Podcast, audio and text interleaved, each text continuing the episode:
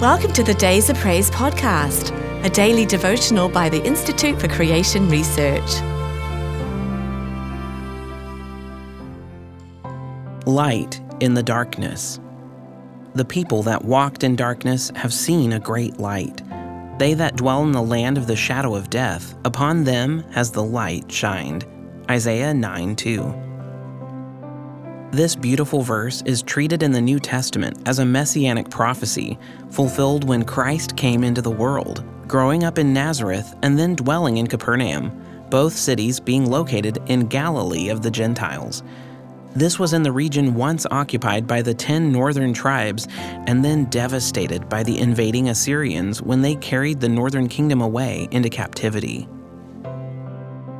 This region had for centuries thereafter remained in spiritual darkness, even after the return of Judah from captivity in Babylon.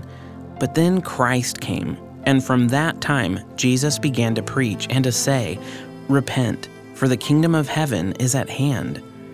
Thus, his public ministry actually began in this land of darkness, and the light shines in darkness, the true light, which lights every man that comes into the world. Wherever Christ comes, the light comes, for he is light. He left heaven for earth, saying, "I come to do your will, O God." This great purpose of God is now made manifest by the appearing of our Savior Jesus Christ, who has abolished death and has brought life and immortality to light through the gospel. And yet, tragically, this is the condemnation, that light is come into the world, and men loved darkness rather than light, because their deeds were evil. For everyone that does evil hates the light, neither comes to the light, lest his deeds should be reproved.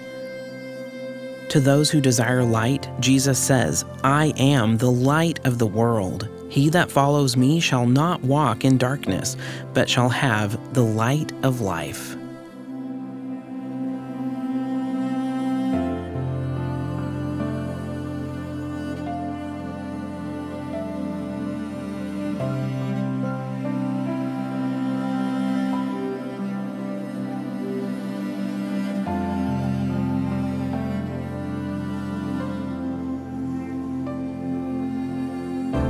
If you've enjoyed today's devotional, be sure to subscribe wherever you listen to podcasts, and please rate and review so more listeners can find us. To support ICR's ministry, visit icr.org/donate. Your gift of any amount helps us reach others with biblical truth and encouragement.